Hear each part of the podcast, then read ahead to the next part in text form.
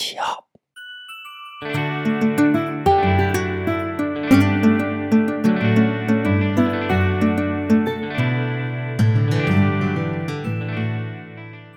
ポッドキャスト番組シカラジオ。今日も、えー収録していきたいと思います。はい、えーしなやかに軽やかに生きていく、そんなことを目指してですね、日々、えーと、どんな行動をしてるのか、どんな考え方で、えーとやってるのか、みたいなことをね、紹介する番組です。えーパーソナリティのおすぎです。ね本当になんか3月入ってね、どんどん暖かくなってね、東京今日も最高気温ね、なんか17度、8度とかでね、なんか過ごしやすくなってきたなーって思いつつ、花粉症の人はちょっとね、辛そうだなと思って見てますがね、そんな僕は全然花粉症とね、縁遠い、ちょっとだけ目が痒くなるかなぐらいなのでね、申し訳ないなと思いつつですね、今日もね、収録していきたいと思いますと。で、そう、なんかね、いつもちょっとオープニングも話そうと思ってね、今日話したい話がですね、あの、結構僕、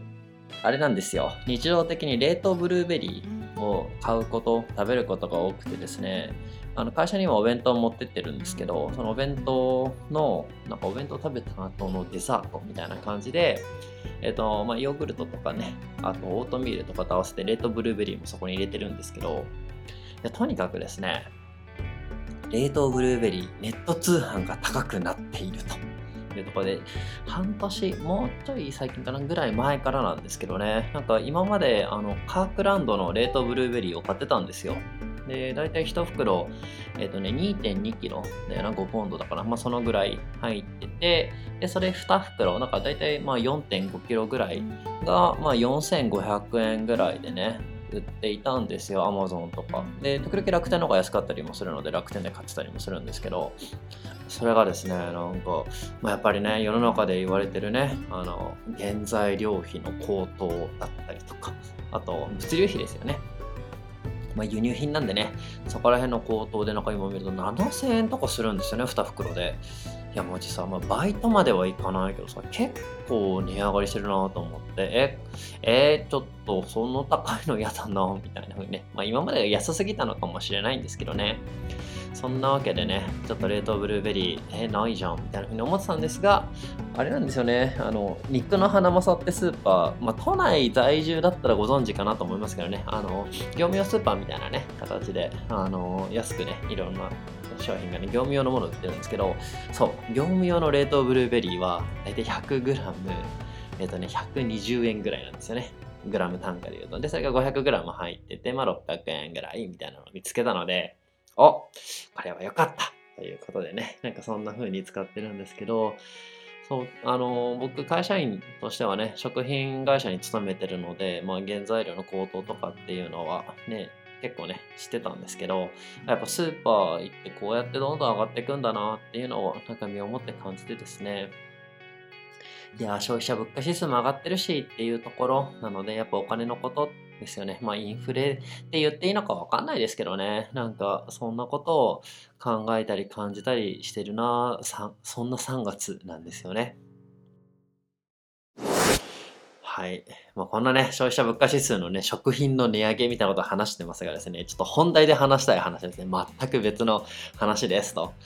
えっ、と、タイトルにも書いたと思いますけどね、あの、ドリームキラーっていうことについてね、話していこうかなと思います。いや、マジね、ドリームキラーって最初に聞いたとき、何このパワーワードって思ったんですよね。直訳すると、夢を殺す人ですよ。まあでも、夢を殺す人ってね、なんかちょっと、なんか日本語訳変だなって思うから、まあまあ、夢を壊す人みたいな方がニュアンスとしては近いんですけど、そう、ね、皆さんの周りの人にドリームキラー、まあ、夢を壊してる人っていないかなとかってね、ちょっと想像してみるとどうですか？ねえ、どうなんだろうなと思って。ただ、結構ね、このドリームキラーね、意識的にね、人の夢をぶっ壊してるってね、ちょっとね、嫌な人もいるかなと思うんですけど、まあ、そこよりも無意識的にね、なんか夢を壊しているような人の方が多いなっていうのが僕は印象的ですと。で、ちょっとね、ここら辺、なんで夢をね、壊しちゃうんだろうみたいなところとかをね、えー説明していこうかと思うんですけど、こうやって自分が自分の夢を壊すというよりか他人に壊されるみたいな、なんかそんなイメージですね。で、えー、とちょっとまあ無意識的にやってる人のメカニズムとかもね、えー、とお伝えしようかなと思うんですけど、一番ですね、大きく関わってるのはですね、いわゆるコンフォートゾーンというものと関わってますと。なんかね、コンフォートゾーンから出ないと成長はないよみたいなことをね、聞いたことあったりとかね、自己啓発本とかね、結構読んでたりすると出てくるコンフォートゾーンなんですけど、まあちょっとざっくりとまずコンフォートゾーンの説明からすると、まあ、心地よい空間ですよね、直訳すると。ただ、えっ、ー、とですね、これ、正確に言うとですね、心地よい空間というよりかは慣れ親しんだ空間っていう方が正しいですと。人間というか、まあ、脳の性質として脳って実はあの急激な変化を嫌うんですよね。で、なのであんまり変わりたくない、どちらかというと現状維持をしていきたいっていうような性質があったりしますと。まあ、なので現状維持バイアスとかと言われてるものもそこから発生して出てきてるんですけど、まあ、何が言いたいかというと人間ってあんまり変わりたくないんですよ。基本的には今の状態を維持していきたいしなるべく同様に同じように生きていきたいみたいなねいわゆるルーティン化したいみたいなところですと。っていうのはやっぱりあの変化するしていることとかいわゆるイレギュラーな対応ってちょっと思い浮かべると仕事とかでもありますよね、イレギュラーな対応。あれやった時すごい疲れますよねと。日常業務よりも絶対レギュラーな、ね、業務の方が疲れると思うんですけど、それってこの脳が、あれなんですよ、急激に変わりたくないっていうようなところから来てたりしますと。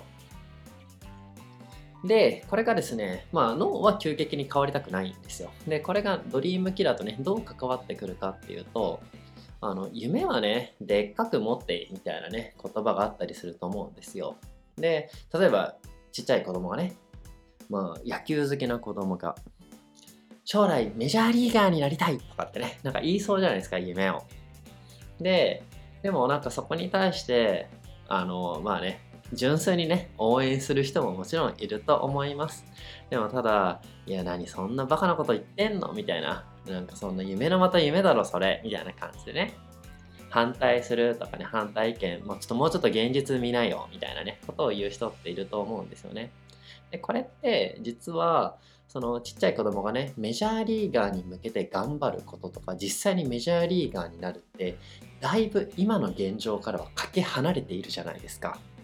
でこのかけ離れているがゆえに自分の脳がね無意識的にあちょっと急激な変化になりそうだからちょっと嫌だなと思って言っちゃってる場合っていうのが結構あるんですよ。今ね子供の例を出しましたけどやっぱり、まあ、親子が一番分かりやすいですかね。なんか子供のそのやっぱりこうなっていきたいとかねいう、えー、と例えば留学したいとかあとはあの、なんだろうな、なんかまあ田舎出身で、ね、なんか東京大学、東大に行きたいですみたいなね、とか言ってると、なんかそうやって、いや、あんたには無理よ、みたいなね、ことをね、言われたりすると、する場面って結構思い浮かぶなと思うんですけど、これって、親からすると、やっぱり子供がね、可愛いからね、実はその夢を応援したいと思いつつも、自分自身のコンフォートゾーンから出されちゃうんじゃないかっていうようななんかそんな恐怖があるってことなんですよ。自分自身の夢ではないんですけどね、自分の近しい人がその大きな夢とかね、かけ離今の現実からはかけ離れているところに向かっていこうとすると、まあ、副次的に自分の環境変化も多分訪れるはずなんですよね。例えばそのやっぱりね子供がその田舎から上京して東京に行くってなると結構自分の生活って一変しますよね。まあそもそも子供がね、その自分の家から出ていくであったりとか、東京に行ってね、自分の知らないことを知っている、知っていくとかね、っていうところで自分がコンフォートゾーンにから今持ってるコンフォートゾーンから無理やり出されるみたいなね、なんかそんな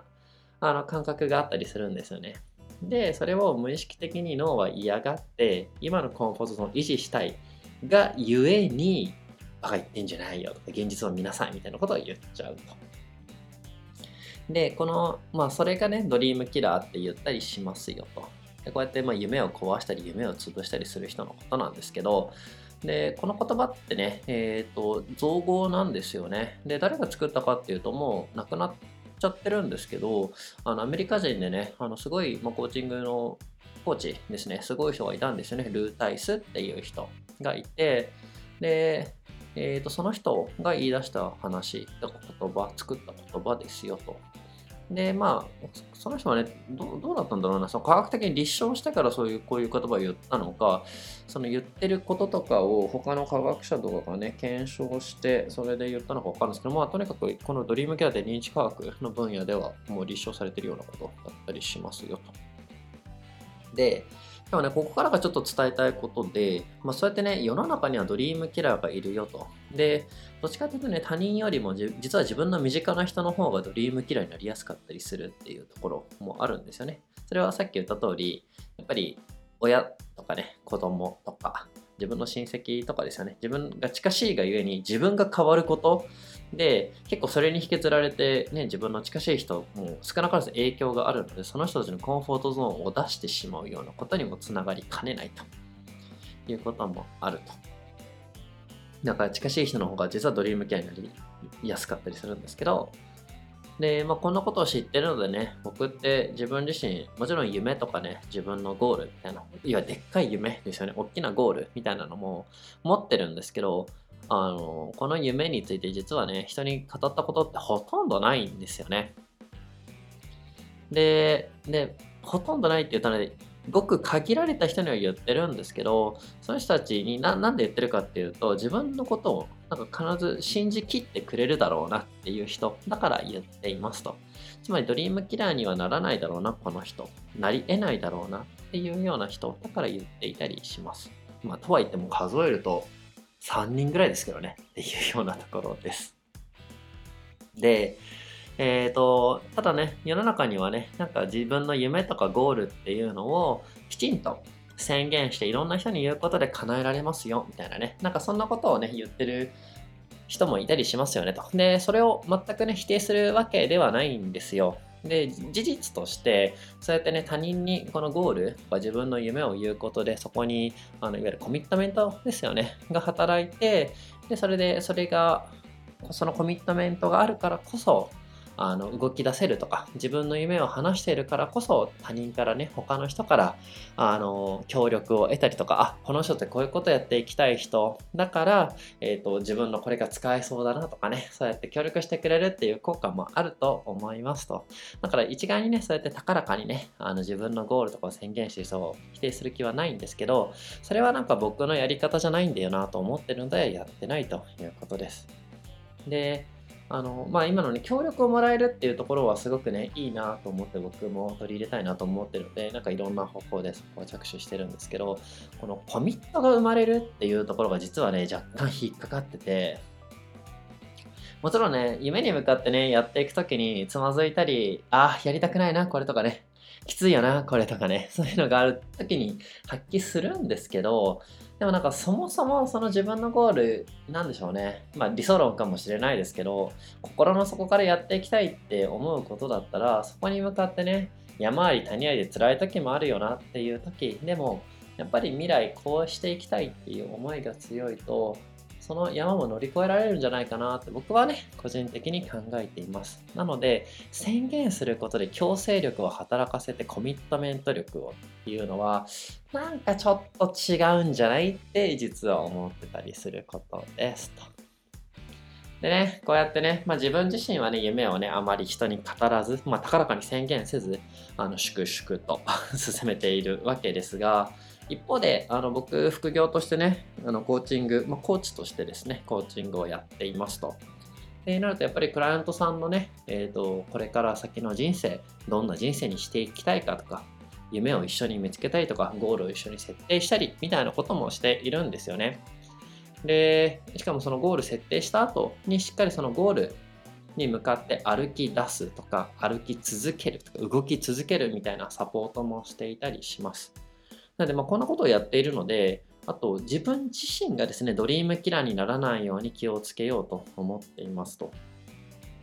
もちろん基本的にね、その人のことを応援したいと思ってコーチングやってるので、ドリームキラーにはならないだろうなと思ってますが、やっぱりね、ドリームキラーってね、あの近しい存在であればあるほどドリームキラーになりやすいっていうのもあったりするので、それは自分のコンフォートゾーンをね、その相手が大きな夢に向かって進むっていうことで、自分のコンフォートゾーンにね、出されちゃうみたいなこともあるかもしれないからなんですけど、そうやってね、ドリームキラーになることは僕の本望ではないので、ちょっとね、そうならないようにね、精神論なんですけどね、結構気をつけてることっていうのを紹介したいなと思いますと。まあ、一つ目はですね、クライアントの力をちゃんと信じるということですね。実際になんかドリームキラーってね、ちょっとさっきの親子の例じゃないですけど、あんたには無理よみたいな風になんか決めつけたり否定したりするってことですよね。いわゆる可能性を潰すみたいなものとも言い換えられると思いますけど、それってその人の可能性信じてないよなって思うんですよ。きちんと信じきる。もしあのもしかしたらね、それができる、その夢が叶う可能性って本当にごくわずかなパーセントかもしれないけど、でもそれやっていきたいんだよって心の底から思ってんだったら、やれるよってね、信じていればドリームキラーにはならないだろうなと思うので、こうやってね、しっかりと相手のね、能力だったり、考え方だったり、未来への可能性ですね。っていうのを信じる、信じきるっていうことをね、あの、していますと。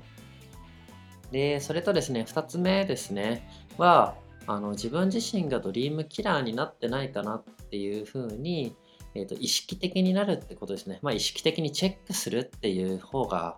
ニュアンスとしては正しいかなと思います。あの自分自身をですね、俯瞰してみてですね、今自分ってこのクライアントさんのことを疑ってないかなとか、疑ってるんだったらどこを疑ってるんだろうとか、もしかしたらなんかダメって決めつけてないかなとかね。で、そうやって自分自身をちょっと俯瞰してセルフチェックするっていうようなとこですね。で、このセルフチェックするときにですね、まあ思考としてそれをダメって思ってるのかとか、あ、自分感情としてなんかそれって無理じゃないとかって諦めみたいなものがあるのかとか、体の感覚としてなんか目が死んでんな自分みたいな風にね 思ってるのかっていうこの思考感情体の感覚って3つをねちょっと意識的に見ながらあの自分でちゃんとクライアントさんを信じられてるのかなとか相手が話してる夢を信じてるのかなっていうことを確認していたりします。まあね、今日ちょっとね、ドリームキラーについていろいろ話をしたんですけど、まあ、あの、本当に聞いてくださってるね、リスナーさんにお伝えしたいことっていうのはですね、このドリームキラーっていうね、そういう概念っていうか、そういう人もいたりするんですよっていうことを知ってほしかったっていうことです。で、そんなね、ドリームキラーって実は身近にいたりもしますよというところなので、そういう人がいる中で、じゃあ自分の夢とかね、目指したいゴールみたいなものってどうしていくっていうところですね。あの僕みたいにあまり人に言わないで限られた人にだけ言うっていう、そうやって進んでいく選択肢もありますし、やっぱりね、Twitter とかね、あとはもう普通に、なんだ、生活しながら自分の夢ってねっていうふうにね、高らかに宣言することも別に否定はしないです。そう、大事なことは、ゴールに向かって自分はどうやって歩いていきたいのかっていうところですよね。で、そういうところもも考えながらですね、そう、ゴールに向かって、まあ、ゴールを宣言するかしないかからゴールに向かってどう歩き出すかっていうことをね、皆さん一人一人あの決めてですねあの、進んでいっていただければと思います。いやー、ドリームキラーの話ね。そう、したけど、伝わったかなっていうのがね、ちょっと話してみて思ったことです。まあ自分の説明が拙かったなとかと思いつつね、なんかもうちょっとね、まとめてから話せばよかったなと思ったんですけど、まあ、今の自分ができることをやったなっていう気持ちもあるので、取り直しはせず、このままいきたいと思います。さて、エンディングです。そうそうそうそう、まあ、ドリームキラーの話をしたんですけど、全然関係ない話をちょっとエンディングでしたくて、何かっていうとね、まあ、オープニングで話ブルーベリーの話してまた食べ物の話かよってとこなんですけど基本僕自炊するんですよね。基本的にあの自炊します。外食本当に時たまするかなぐらいなんですよね。でそうこの春になってきているということですね。新玉ねぎが出てきたよねっていう。スーパー行くと新玉ねぎ普通の玉ねぎとは別にね新玉ねぎ売ってると思うんですけどやっぱね新玉ねぎはうまいという話ですね、甘いしね。そう。で、水分も多いからね、中に、あの、なんだ、玉ねぎ入れて、入れるだけで水分が出てくるので、それでね、いろんな料理蒸し、蒸すことができたりとかね、したりして。だから今日も実は、これ撮ってるのね、昼の12時過ぎなんですけど、そう、午前中にその新玉ねぎ2玉剥いてですね、ちょっと料理とかしてたりしてたんですよね。で、もちろん新玉ねぎね、美味しいのもあるんですけど、そう料理した後ですね、料理した後っていうか、えっと、結構長時間炒めた後ですね、あのキッチンにこの新玉ねぎの甘い香りが残るんですよね。で、それが僕は好きっていう。しかも、だか結構ね、2、3, 2 3日はちょっと言い過ぎだな。1日2日ぐらい残るんですよね。で、朝起きて、まあ、あの、洗面所とかね、顔洗ったり、歯磨くために行くときにキッチン通んなきゃいけないんですけど、その時に、あ、新玉ねぎの青甘い匂いだって言って、ちょっと癒されて歯磨きする みたいな。なんかその時は実は至福な時だったりするんですよね。だからですね、この新玉ねぎの季節が来るとですね、あの甘い匂いが嗅ぎたいなと思って新玉ねぎ買って料理するみたいなね、そんなことを僕はしていたりしますと。さて、えーと、もう今日はね、ここら辺の話を終わろうと思思ってるのでね、えーと、番組紹介しようかなと思ってますと。えー、ポッドキャストシカラジオではですね、皆さん、リスナーさんからのですね、あの、ご意見とかご感想、あとはなんかこんな話聞いてみたいですとか、なんかもしね、質問したいこととか相談したいことがあればご連絡いただければ個別に対応する。もしくはね、なんかこのポッドキャストの番組の中でお話ししてもいいかなと思ってたりします。もちろん、あの、話をするときはですね、その送ってくださった方にこのことって番組内で話していいですかっていう許可を取ろうと思っています。で、その送り先なんですけどね、えっ、ー、と、ツイッターであれば、えっ、ー、と、ハッシュタグシカラジオ、えー、鹿はひらがな、で、ラジオはカタカナですね。これでつぶやいていただければ僕拾いますので、それを拾ってですね、えっ、と、お伝えし、あの、何か連絡取ろうと思います。ね、もしくはですね、番組のメールアドレスであったり、お便りフォームありますので、これはですね、あの、概要欄ですね、エピソードの概要欄にリンクを貼ってますので、そこからご連絡いただければと思います。本当になんか日に日にですね、なんかおすぎさんのポッドキャスト聞くようになりましたとか、あの聞いていて僕の価値観と似てるところがあってすごく嬉しいですとかね、なんかそうやってるんですねっていう参考になりますっていう言葉を聞けたりするとですね、嬉しかったりします。で、実は今日、ま、収録する気は実はなかったんですけど、あの、そういう声をね、実はこの朝もらってですね、なんか嬉しくなって、あ、一本収録しようと思って収録してるんですよね。だからやっぱりそういう声があるとですね、僕って収録したくなるんだなっていうこともね、改めて気づいたので、あの、皆さんからの声って僕の力になってね、こうやって新しいエピソードを収録するっていう行動になっていくので、まあ、強制はもちろんしないです。が、なんか、これからもポッドキャスト続いてほしいなとか聞きたいなって思う方がいたらですね、普通に個別にご連絡いただいてもいいですし、あの、ハッシュタグでね、ツイッターでツイートしていただいてもいいですしっていう風に、何かね、そういうお声をいただけたら嬉しいなと思います。さて、ではですね、今日はここら辺で終わろうと思います。最近本当にね、天気が良くてね、暖かくなってきたんでね、皆さんも家に引きこもらずですね、太陽の光を浴びながらですね、あの、外の空気を吸ってですね、花粉症の人だけはちょっとごめんなさいって感じかもしれませんが、あの、そんなね、春を満喫していただけたらと思います。それでは、それでは、ここまで聞いてくださってありがとうございました。